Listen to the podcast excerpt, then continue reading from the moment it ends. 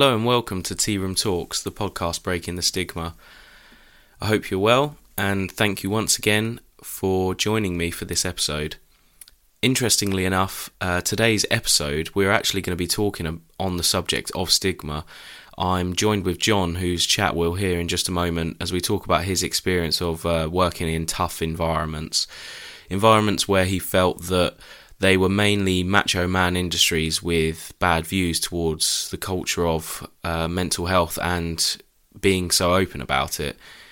As well as talking about this, we'll discuss his past of dealing with the effects of PTSD and the lack of support he was faced with, and why the traditional route of therapy didn't work out for him. Let's listen to the chat that I had with him. So I'm joined here by Jon Sill, Strategic Project Manager. Jon, thank you for being here. Uh, it's great to be here, Toby. Regarding mental health, have you had any problems in the past? Have you had any um, struggles? Do you know of anyone who's had any struggles? I suppose the answer, first of all, is yes to, to all of those questions. You know, I've, I've had struggles myself on and off over the years, and I've worked with plenty of people who have um, as well. So, for the last kind of 15 years minimum, I've worked in what you would call blokey, macho, traditionally stereotypical male industries, uh, ranging from the armed forces through to uh, a brief brief period in construction myself, um, through to kind of 10, 12, 12, years, in fact, in the prison service. You know, during that time in particular, I've seen a, a huge amount of really nasty shit, if I'm honest. Um, I've been assaulted quite badly myself. I ended up with PTSD from that and absolutely zero support from from my employer. So it, it takes you down quite a dark into a dark place. If I'm honest, it it was quite difficult to get out of Toby. So yeah, it, it's it's not a nice place to be, and the lack of support for men in particular who are struggling is just criminally criminally low. Yeah, I think you raise a good point there because in this bracket, obviously being a man, I've noticed the lack of support and certainly I would say I haven't felt the effects as to what you have. So I would imagine with the subjects you've just discussed, um, not having any support, but also facing that initial problem of being an adult man who has you know finances behind you who would be able to afford private healthcare it is almost cast to the side in regards to employers responsibility to try and aid you despite obviously having your own financial backing it, shouldn't be something that you need to foot yourself how do you feel about that. Yeah, I completely agree. You know, it, and I'm not going to lie, my my employer back at the time, the prison service did have support that was available, but the real issue one was being able to to get my boss to to even bother to do the paperwork to access it. And two, the, the, the feeling and the sense throughout the organisation that you're weak, that you're a bit of a pussy actually if you do that. What you need to do is just laugh it off, have a joke about it, a bit of dark humour, a bit of banter, you know, have a couple of beers and then just, just you know, to use that horrible phrase, man up and crack on. Again, with that, because certainly that's something I can relate in regards to construction. I've certainly felt that when I was an apprentice, um, having multiple personal jokes at me. And, uh, you know, uh, that's absolutely fine. I've had personal jokes now, today. You know, it, it, really doesn't make a difference. However, if you don't know someone or if you made it perfectly clear, like I used to, that I'm actually not okay with what you've just said, it's not fair to obviously continue on those subjects. And like you say, I was met with a lot of, oh, it's a joke, or I, I think you're you're being a bit of a woman, or I think you're being a fucking idiot is a, a common phrase. Yeah. And I think that leads us to the phrase that is stigma, you know, and, and certainly for mental health, the stigma is real and it is rife. Um, and uh, I mean, my question is have you felt the stigma effect and have you seen its effect on others? But it's quite obviously yes. But to what degree do you think that when you've suffered with stigma from, you know, the opinions of when you've come out and said the problems you've had, what, what would you say the reception was for yourself and possibly others you you knew of, or you might have colleagues that obviously suffered? What would you say that the the general consensus of colleagues, or like you say, your boss, what what, what was that opinion? So I, I think uh, it's important. I do feel that that we have moved on in the last few years. I think that stigma has started to lift slightly. It, it's still there and it's still huge. And let, let, let's not beat about the bush. The biggest killer for men under fifty in this country is suicide. So there's obviously still a lot of fucking work to do there. Mm. But yeah, I, I think the, the stigma is there. I don't think the stigma is around mental health. I think the stigma is around men struggling with their mental health. I think there are loads of support services out there for for, well, for everyone. To be honest, there's there's counselling, there there's there's there's all sorts of groups, but I think the, the stigma, a lot of it is internalised from us as blokes. Yeah, I think that's very interesting because a lot of men can derive from that feeling of being embarrassed or being weak or feeling inadequate and and like you say the phrase of being a man is purely a human aspect. It's it is what we are. It's in our DNA a man and it's a gender. You know it doesn't actually constitute an emotion. But it's funny how over the years the phrase being a man what, what does that mean I'm meant to be tough? But like that is what I find so interesting because being a man it, it's interesting how that is now a phrase that is associated with being tough. And and I think that's ridiculous that it is the way that it is perceived now you know? Yeah, absolutely. And I think what what guys need to accept is the fact that you can be tough and still have emotions and still talk about them. You know, we all we all have them. Of, of course we do. Every, every single human being, I would like to think, has has emotions at, at, at some level. Hmm. But what we need to do is, is actually feel comfortable to to talk about them uh, and, and the, those negative emotions, be able to share them. And I, I know certainly from, from a lot of my mates, a lot of guys I've worked with over the years, we wouldn't we just wouldn't feel comfortable. It's hardwired into us from from a young age. You know, big boys don't cry. You know, you you got to you got to man up and be tough. You're the man of the house. All all this kind of thing. And I hate to use the phrase, but it, it, it is toxic in your mind to think actually, you know, to feel that you if you're struggling and actually you're you're on the verge of doing something drastic and thinking I'd rather do that than actually just go and talk to someone because I'd feel that humiliated, that emasculated about it is just absolutely tragic. Yeah, I think humiliated is a really good point that you've said because that is certainly something that I would say I felt personally. And being in construction as well, it wasn't something I was ever going to tell people around me that I was dealing with No. initially. I think that's what's so interesting. As you've said, the old fashioned words and the old fashioned phrases really that come up about this. And I think that leads us to the next question, which is these old fashioned views in various industries, much like your own, how do you think they, they should change and, and what do you think the key is to try and make these views change? It's, that's a that's a really tough question. I don't I don't think there, there there's a simple solution to any of it, Toby. I think things are better the the way people speak to children now. I, I'm a parent myself. I've, I- I've I've got a young son, and I would never dream of saying to him anything about you know don't cry, you know big boys don't cry, any of that. You know I would I would actively encourage him to, to talk about his feelings and, and if he if he's feeling sad or feeling down to, to come and tell someone. So I think from from the, the generation that are, are kind of coming up through school now, there, there's a different outlook, but there's a whole a whole heap of blokes that are that are older than that, ranging from kids that are probably teenagers now, right right the way through to to to elderly men who weren't raised in that environment. And I think that there, there, there have been some good campaigns. You know, there was the It's Okay to Talk campaign, which went viral on social media a couple of years ago, that was driven by, by a charity called Andy's Man Club. And, and that got a lot of people talking. There are various other groups, but I think, I think people just need to accept the fact that, you know, blokes can talk. And, and it, it does help. And I'll, I'll give you an example, uh, Toby. I, I did finally do counselling with work a long, long time ago. And what would have really helped me would to be able to speak to another man who just spoke to me as a bloke and and you know had a kind of sense of what I what I was going through. And no disrespect to the counsellor at all. It wasn't a conversation. It I felt like I was being judged and assessed Yeah. the whole time. Yeah, you're not So- a test. Yeah, exactly that. So I, I didn't open up at all.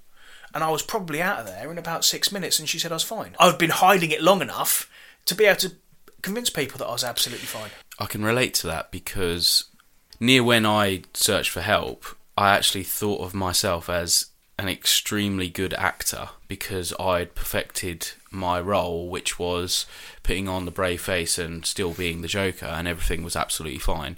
But in reality, it was all a persona that I have created to make sure that I just get through the day. Mm. And and going back to what you said in regards to your counsellor, it's a very difficult subject to talk about, and not everyone is quite forthcoming. So even myself getting help I didn't want to admit it was as bad as it was.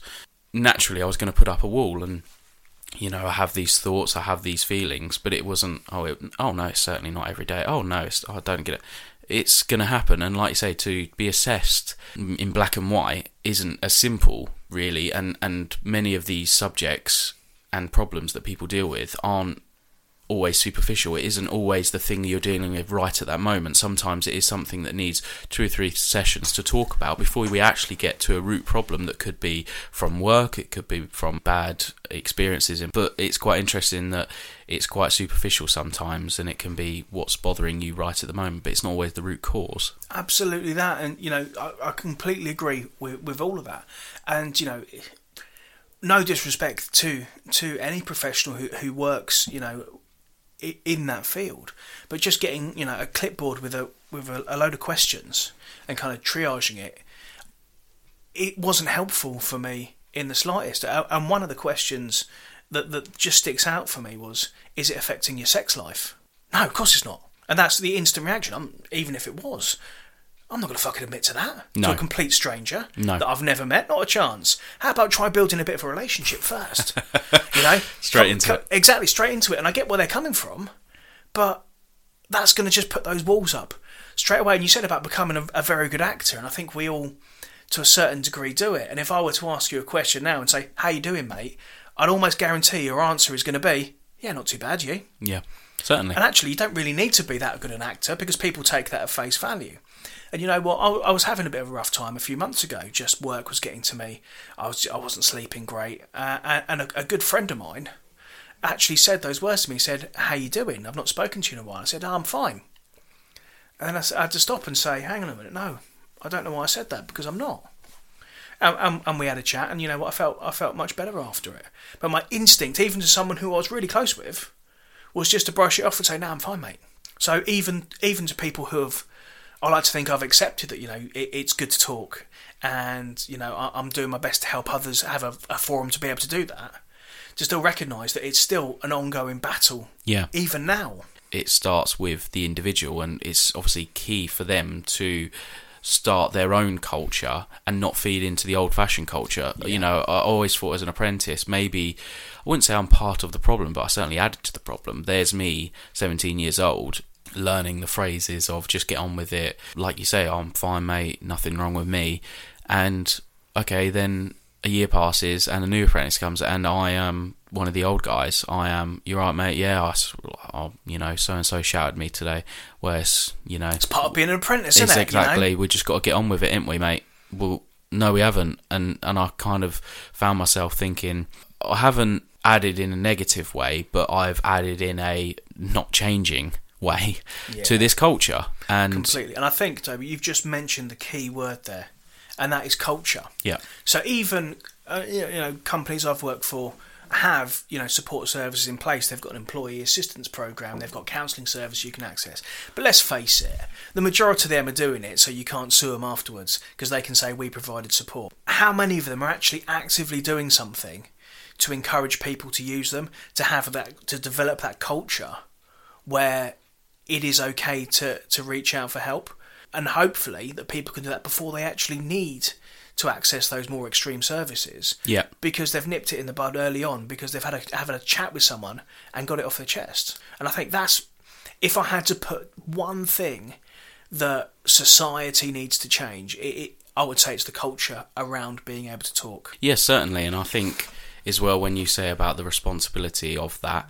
You find yourself a representative of your company and like you say to new employees and to the colleagues around you to try and change that culture. And i think everyone should adopt that as a standard practice to try and stamp out where they can in a progressive manner and not just sort of coming down with brutality and brute force because obviously that can be met with a brick wall as well. It's down to all of us really to increase that progression amongst the stigma that it is in, in various industries and obviously the industry you spoke about with um, the prison service, it can't be an easy one where, like you say, in the past you've been told to perhaps do a task you wouldn't want to, or um, your emotions are at play, but you can't really focus on that because, like you say, you might be dealing with very stressful situation. How would you say that you found those situations where you were in danger or you were you know, as mentioned, in a, in an unexpected situation where your emotions couldn't really be thought about. However, you dealt with the after effects. Obviously, you've mentioned PTSD, but mm. would you care to expand into that of, of what that is and, and how it affected you? Yeah, absolutely. So, in, terms of dealing with difficult situations, with violent incidents, or, or some, some really dangerous circumstances, my experience of it was when you're in the moment you don't stop and think. You know, your training kicks in, you go onto autopilot, you do what needs to be done. I, I can never, and hand on heart, I never felt afraid while I was dealing with an incident. I think adrenaline is an incredibly powerful thing, and you know, it, it's evolved in us to be able to, to get us through some really, really tough circumstances. It's, and as exactly as you alluded to, it's the aftermath. It's once the adrenaline's died down and the incident is dealt with, yeah, you're going to have a laugh and a joke with your colleagues normally afterwards, and that does help to a certain degree just to, to blow off a bit of the tension. You know, you might go to the gym or something and work out the adrenaline. But for me, it was often then on the drive home. You're by yourself, you're in the car, and all of a sudden it just hits you. Yeah. And it can it can really hit you about, you know, actually, that that was really risky. Actually, you know what? Thinking about it, that could have gone really badly wrong. Uh, and you know, thinking about, uh, and I think that's where my mind went to quite a lot was, was, the what ifs. You know, what what if that had gone wrong and I'd have got really hurt? And that there was a situation back in 2013. So you know, it's nearly a decade ago, and I can still remember it as if it happened this morning. Um, I, I, was really, really quite badly assaulted by by a prisoner who was high on drugs, and I ended up being hospitalised. And it wasn't until days after that it suddenly dawned on me that you know I could have been killed there quite easily. I was by myself. I was being attacked by someone. There were about fifty other people there who were cheering him on, and yeah, okay, my colleagues came to support me, but there was a quite a long period of time where I was taking a pasting by myself, and you know it, it was awful. And then it had to go through the courts, and I had to relive it all again. Um, he ended up getting fuck all in terms of, of, of a sentence or punishment for it, which was just a kick in the teeth. You know, made me think, why did I even bother dealing with that in the first place? Yep. And then I remember vividly the first time I watched back the CCTV of it. And it wasn't until afterwards, and someone said, Are you okay? I realised I was actually shaking and I never thought I was. Honestly, I didn't. I thought I'd be fine because I'd, I'd been laughing about it for for so long, but instantly reliving it was absolutely horrendous. And saying about you know the way way something like PT PTSD affects you, I think it affects everyone differently. But certainly for me, I never, um, and for a long time, you know, I hated being in a crowded place because you couldn't see who was coming up behind you. And this wasn't just from this incident, this is from a long career in the prison service. People coming up from behind you is never a good thing. So you go into a pub or a restaurant, I want to sit in the corner. And I want to sit in the corner so I've got walls behind me and I can see who's coming in and out. Yeah. Um, and, and that for a long time. And some people might say that's just a that's just a, a, good instinct, a good survival skill to have, and maybe so. And certainly in that environment, you need to you need to have those kind of awarenesses.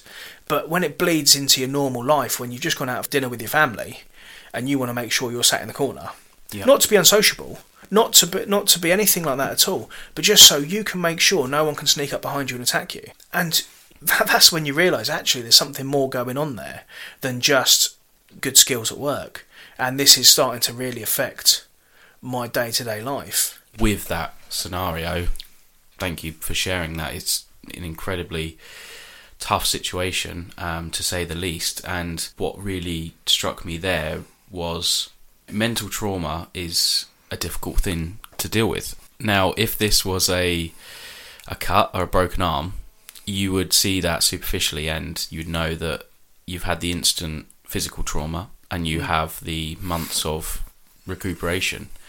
However, with it being mental trauma, it's very easy for colleagues, um, people around you, even yourself, to brush it off because you're no longer in that situation. You're no longer under threat. But you're actually, much like a physical wound, you are dealing with the healing process or you know potentially the the growth of a problem. Completely and utterly. So i think that's what's very interesting into the psyche of the human mind because as you said many people deal with PTSD differently and it comes out in various forms. All of these topics are illnesses and they are trauma. Mm. it should be treated as such. And that's what's very interesting because even your own perception because you're in that moment of shock and adrenaline, you can't see your own personal reaction to the event until you are physically shown it. Whereas obviously yeah. you relive it, and the mind um, shades over certain aspects, and and it sort of makes it easier for you to relive. However, actual effect is, yeah, incredible. I'm I'm sure. So, yeah, I think that's fantastic. Really to to see the effect of that and discuss you know that process that that came after that. And and like you say the effect of what it had on you in regards to your personal life because much like anything you you take your work home with you there in that scenario. And I think you can't help but make it affect you really. And I think you'd agree with that. Oh 100% yeah. And like I said I mean I've I've had lots of experiences in my life, and there are a handful that I could remember in great detail. And that particular incident I just spoke about, I can remember in vivid detail. I could tell you, and this is nearly 10 years ago, I could tell you what people were wearing. I can tell you what the weather was like that day. I can tell you the time of day. I can I could describe it for you as if I've you know i have got a picture of it in front of me, because even this long and after it, it's seared into my mind. Of course, of a 12 year career, there's there's been a few of those. Um, and you know, there's only there's only so much space there in, your brain that I can think of. That you know, it, it's. do I really want it there now? No, not particularly. But I, I don't know if it'll ever if it will ever go. And, and that I think that just shows what what kind of impact trauma has that long. And yeah, I had bruises, quite a lot of them afterwards. They were gone within six weeks. And here I am, 10 years later, still talking about the after effects. And I think that the funny thing for me, and it's not funny at all, it's the wrong word, the tragic thing for me was when I think about the contact I had with my colleagues afterwards. I was inundated with messages, you know, text messages. My phone was going mad for the next two days. But it was mainly people saying, Well done, mate, you put up a really good fight there. Good to see you got a couple of licks in, you know, you held your own, well done. No one was saying, Let me know if you want to talk. Are you, you know, all right? How did you find it? And yeah. how do you feel? How are your emotions? Like you say, no exactly. and forward. these are these are people. Some of them have been doing this job for thirty years. they they've experienced similar themselves, and they're not even thinking to say, actually, you know, I've been through something like that. I know how you feel. Let's have, you know, if you, when you're ready, let's talk about it. It just wasn't even part of the conversation. And I think that's the most tragic thing. And it goes back to what we were saying earlier about the thing that needs to shift across the piece is culture yeah, you know, going back to that story, it's unreal to think, and colleagues that I'm sure you got on really well with just didn't have that initial reaction because of the industry you came from. And it was a, a macho man and a tough industry that it wasn't about how you felt, it was like, we, you managed to get a few punches in, and finally we managed to stick some of the prisoners. And it's it's not actually like you say, it's not about that. And when you look at the grand scheme of things, you work in an industry. Yes, it's the prison service, but you worked in an industry that should be you're there to help and assist in the rehabilitation or the containment of prisoners. Absolutely that. Yeah. You're not there to have a personal opinion in regards to fighting these prisoners, or obviously take that into you having a fight with prisoners. But it shows you that way of culture where not the fun, but it's almost like, oh, okay, you get a scrap. Oh, well, that's perk at the job, some would say. But that's, you know, it's very Yeah. interesting to say that, you know. Indeed, it is. Yeah, again, thank you very much for that story, and it's absolutely fantastic that you've been willing to share that. You've mentioned Andy's Man Club, definitely. I think myself and for anyone listening would like to know more about what that is and what they offer. Oh, absolutely fantastic, and thanks for the opportunity to talk about it, Toby. Yeah, so Andy's Man Club is a national charity. They're, they're talking groups essentially. There are 112 now Andy's Man Club clubs throughout the country, fairly well spread now. And, and the idea behind it is to give men a safe space to talk and get things off their chest, speak speaking to other men. So it's all peer to peer support. No one's a professional, nobody's a counsellor, nobody is there taking notes or anything else. So it's just a group of blokes meeting at seven o'clock on a Monday evening, uh, having a chat uh, and getting things off their chest. It's proved to be really powerful. So average attendance across the country is about two and a half thousand blokes.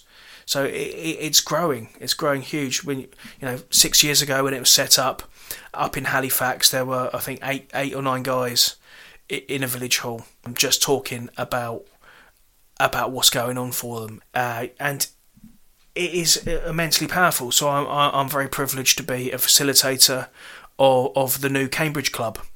Um, so we, we meet on a like I said on a Monday night at Coleridge School in Cambridge, and, and we have guys who come in and just get things off their chest, things that they don't they, they don't feel they can talk about with their family, they don't want to talk about with counsellors, with professionals, with doctors. They might have tried that, they might not want to go down that route, but it's all about just a safe, non-judgmental space um, for guys to talk. So if anyone listening to this does want to look into it massively on Facebook, just just ch- search on Facebook or Google Andy's Man Club. I guarantee there'll be a club near you. Yeah. Come and check it out, you know. And at the very least, you don't have to say anything uh, if you don't want to. It's absolutely no pressure. Just come and have a, have a cup of coffee and a biscuit. And you know what? The surprising thing, Toby, is actually it's normally a real good fucking laugh as well. Yeah. It's it it can it can be really deep. It can be really meaningful, powerful sessions, and then you can just have the most hilarious laugh to, to break up that tension as well. It, it's fantastic. So yeah, absolutely. You know, it, it's changed the lives of blokes across the country. Just just look us up, and if you don't feel that you you can you can walk through the door as yet, there's online support available. There's there's virtual groups as well, so you can be a little bit more anonymous and dip your toe in and kind of find out what it's all about. But yeah, walking through that door can be daunting, but I don't know many blokes who have said that they, if any, who said they regret it. Yeah, to hear about that, that's what counts. And, and like you say, there's going to be a lot of people listening, and like ourselves, men, that might think that counselling therapy isn't for them. And, and certainly I can relate to that. Um, so, like you say, if it helps anyone out there listening that thinks, do you know what, I don't want any official person looking at me, and like you said, you know, writing a load of details about me. I just want to talk to fellow men about problems that I'm having that you know won't be judged in an old-fashioned way. Then I think that's absolutely fantastic. And uh, thank you very much for sharing that with me today. And and to have you here talking about these subjects has been fantastic. So really like to commend you with um, your openness and willingness to talk about these subjects because they're, they're not easy. You know, I've met many people in my time, and I'm only 26 years old. There's a lot more people out there who aren't so forthcoming with their emotions, with their feeling, with their past. So, really like to thank you for that, and, and thank you for your time to join me on this podcast. You're very welcome, and it's been a, a genuine privilege. So thanks for having me on. The chat that I had with Jon there, it was really good to have him on as the first guest and share his experiences of what he dealt with. He certainly mentioned points for me, being a male, that can crop up in everyday life, and it certainly does show how difficult it is to open up about it. These are difficult subjects to talk about, and definitely if you feel that it's something relatable and want to seek help, I urge you do so. You know, there's no looking back, and it only gets better from here. The mention of Andy's Man Club is also great. The links to this fantastic place will be in the episode description, as as well as links for dealing with PTSD. I'm sure for those who will use it, it will benefit you.